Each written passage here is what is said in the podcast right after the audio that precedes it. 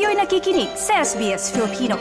Pakinggan niyo pa ang kwento sa sbs.com.au slash Filipino. Inilabas na nga po ng federal na pamahalaan yung budget for 2023 to 2024. At syempre pa, ang pinaka, pinaka gustong gusto ating marinig, lalo na yung mga, mga migrante dito, itong po dun sa migration system at program.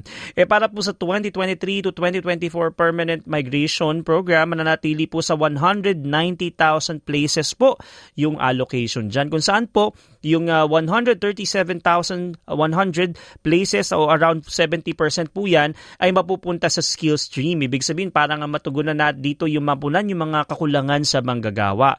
At yung uh, partner and child visa naman dyan ay mananatiling demand driven. So ibig sabihin depende kung um, sino yung mga nag-apply at sa demand ng pangangailangan nito. Isa pa po dyan na nabanggit sa gobyerno, itataas po yung uh, temporary skilled migration income threshold mula sa kasalukuyang rate na $53,900 sa $70,000 simula po yan sa July 1, 2023. Eh, pakinggan po natin yung naging reaksyon ng ilang grupo gaya ng BDO Migration Services Global and National Leader na si Maria Jockel at sinabi niyang medyo naguguluhan siya sa nais ng gobyerno na, na tugunan po yung issue sa migrasyon. Pero bakit kamo, ang sinasabi niya, bakit hindi tumas yung alokasyon? Kasi 190,000 places po ay yung nakaraang taon o nakaraang financial year, ganun din, 190,000 places. So parang iniisip nila bakit hindi yan tinaasan kung talagang kailangan um, uh, bigyan ng atensyon itong migrasyon. Pakinggan po natin yung nabanggit ni Maria Jaco.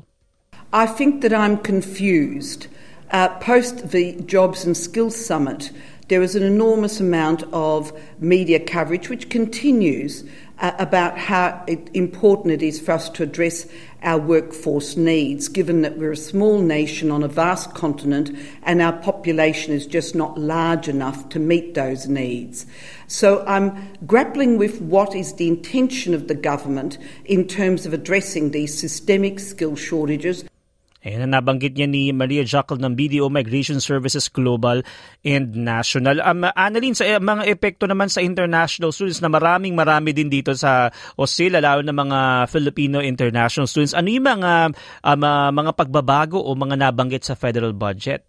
Siyempre, TJ, bukod sa mga migrants o yung mga naghahangad na manatili dito sa Australia, no, may epekto rin itong budget na ito para sa mga international students. At ito nga, muling kinumpirma ng federal budget ang 48 hours kada fortnight o kada dalawang linggo na limitasyon sa oras ng pagtatrabaho ng mga international students o ng mga student visa holders. Yan ay magsisimula sa unang araw ng Hulyo 2023. Maliban la, na lamang para doon sa mga nagtatrabaho sa sektor ng aged care na ating nabanggit kanina na pwede silang magtrabaho ng full-time para sa mga nagtatrabaho sa aged care hanggang sa at 31 naman ng Disyembre 2023. Nabanggit din sa estratehiya ng gobyerno ang pagbigay naman ng mas mabilis na pathway para sa permanent residency ng mga skilled graduates o yung mga nakapagtapos ng pag-aaral mm-hmm. dito sa Australia.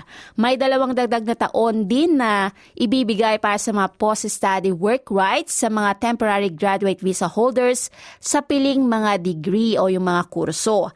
May reaksyon naman ang isang international student na si Abigail mula sa Pilipinas sa pagbabawas naman sa limitasyon sa oras ng pagtatrabaho. Narito at pakinggan natin. Among the international student community, there is a lot of anxiety around the changes. Um, and that's just reflecting the cost of living. You know, 24 hours is not, is not enough. It's not going to make a livable wage for most families, for even for an individual. Ayan, napakinggan nyo si Abigail Ildefonso. Inabahagi din ng kampanya na Scrap the Cup campaign. Nagnais nilang uh, ibalik, Annalyn, o wag ipatupad yung limitasyon sa um, uh, working hours ng mga international student.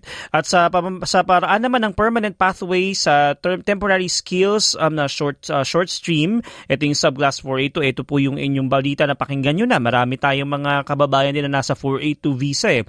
Mas malinaw na pathway naman po patungong permanent permanent residency ang uh, kabilang sa budget na para sa mga temporary skills o yung TSS sa tinatawag o subclass 482 visa holders. Aalisin po yung restriction upang ma-access ang permanent residence pathway ng mga TSS visa holders na nasa short uh, short-term stream sa pamagitan po ng employer nomination scheme o subclass 186 visa. Aalisin din po ng gobyerno ang limitasyon na isang beses na onshore renewal para sa short-term stream TSS visa. So malaking bagay yan. Pwede na magdoble nung ano dahil kasi isa lang eh.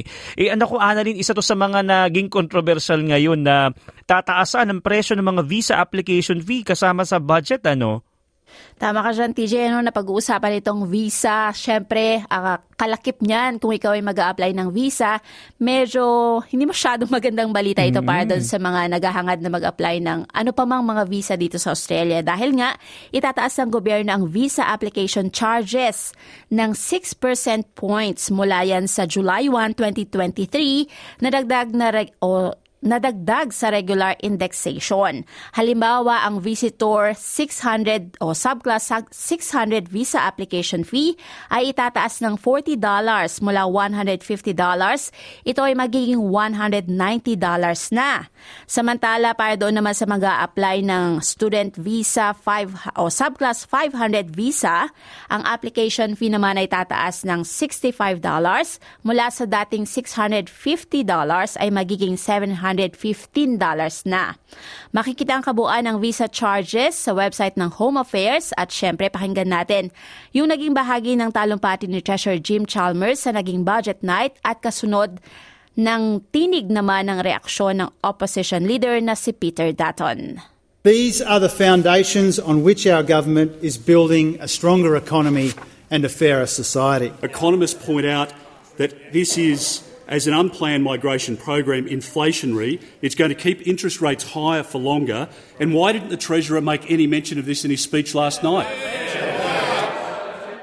At isa pa sa napag-usapan yung visa backlog dahil man mga nakaraang uh, taon, eh, isa yan sa mga naging issue. No? Bahagi din po ng budget ang $75.8 million na gagastin sa loob ng dalawang taon upang tugunan po yung backlog at pag-aasikaso ng mga visa processing times.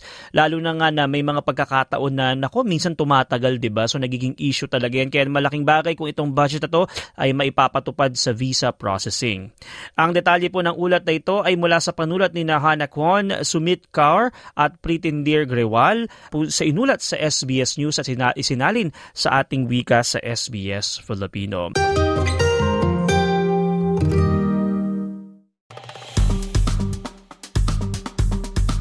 I-like, i-share, mag-comment, sundan ang SBS Filipino sa Facebook.